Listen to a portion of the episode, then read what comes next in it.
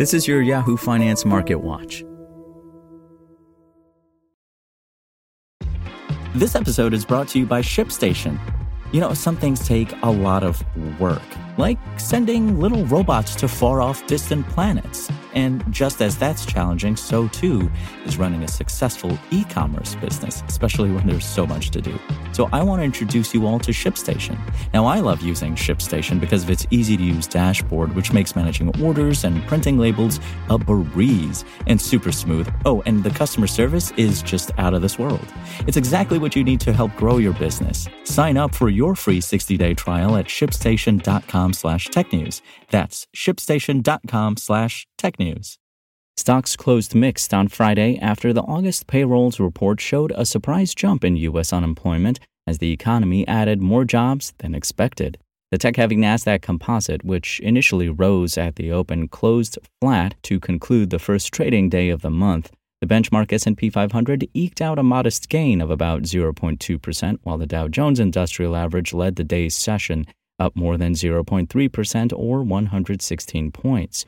All three gauges closed out August with monthly losses.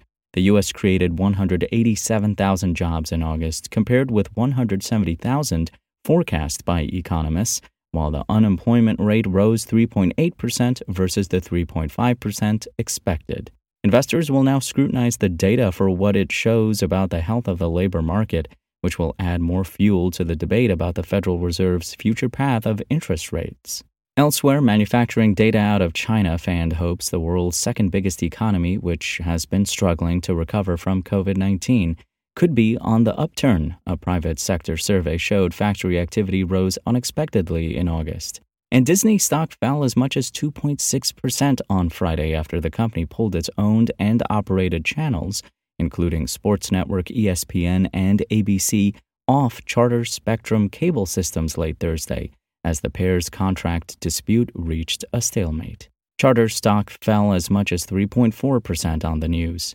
Charter, which boasts 14.7 million subscribers and is the second largest cable provider in the U.S., was airing both the U.S. Open and the first big college football game of the season through ESPN when the programs went dark. The conflict stems from Charter alleging Disney has insisted on higher rates and limited flexibility, arguing the media giant's proposal would lead to unsustainable price hikes for consumers and would force users to pay for channels they might not want or can't afford.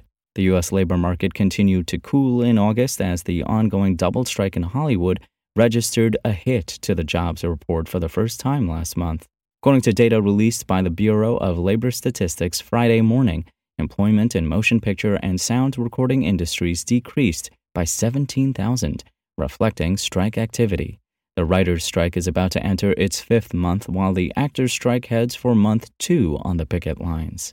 That's all for today. My name is Imran Sheikh, and for the latest market updates, visit us at yahoofinance.com. Want to learn how you can make smarter decisions with your money? Well, I've got the podcast for you. I'm Sean Pyles, and I host NerdWallet's Smart Money Podcast. Our show features our team of nerds, personal finance experts in credit cards, banking, investing, and more. And they'll help you make the most of your money while cutting through the clutter and misinformation in today's world of personal finance. You'll get clarity on strategies to help you build your wealth, invest wisely, shop for financial products, and plan for major life events. Listen to NerdWallet's Smart Money Podcast wherever you get your podcasts.